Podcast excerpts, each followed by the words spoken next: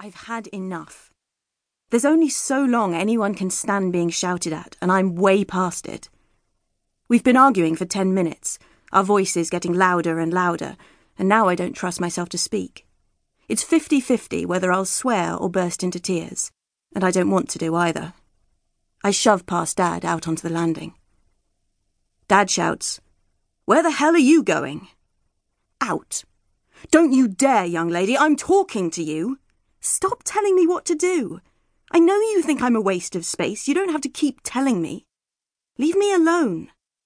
I grab my jumper off the banister and run down the stairs. You come back here right now. I want to go out. I look over my shoulder. I need to get out. I can't stay in this bloody house for one more second. So leave me al. Bibi, we have a guest coming tonight. He's talking slowly now, like I'm very, very stupid.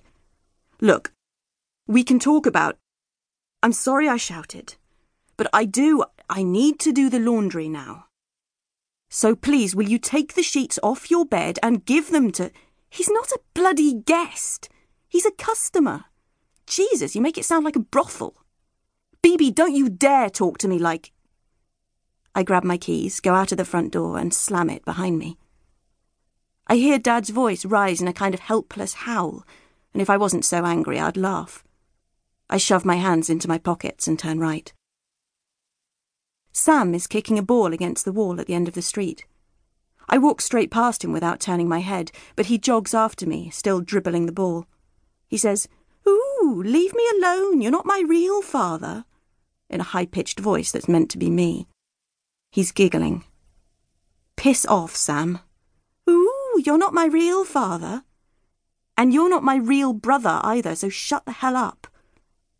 I could hear it from here, he says, bending to pick up the ball. He grins up at me, shaking his fringe out of his eyes. Suppose one day you ask Mum for something and she's like, No, you're not my real daughter. Piss off!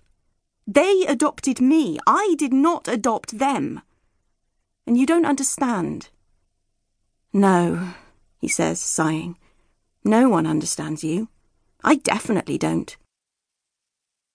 I reach out to hit him, but he's already drifted back, kicking the ball from foot to foot. He gives me a little distracted wave without looking up. I swallow hard because I can feel my anger draining away and misery taking its place, and I turn away. I go left, then right again, hurrying down the high street because I'm determined not to cry in public. There are tourists jostling with cameras outside the church, and I push past them, not caring if I walk through their photos. Someone says, Oh, excuse me. And I clench my jaw.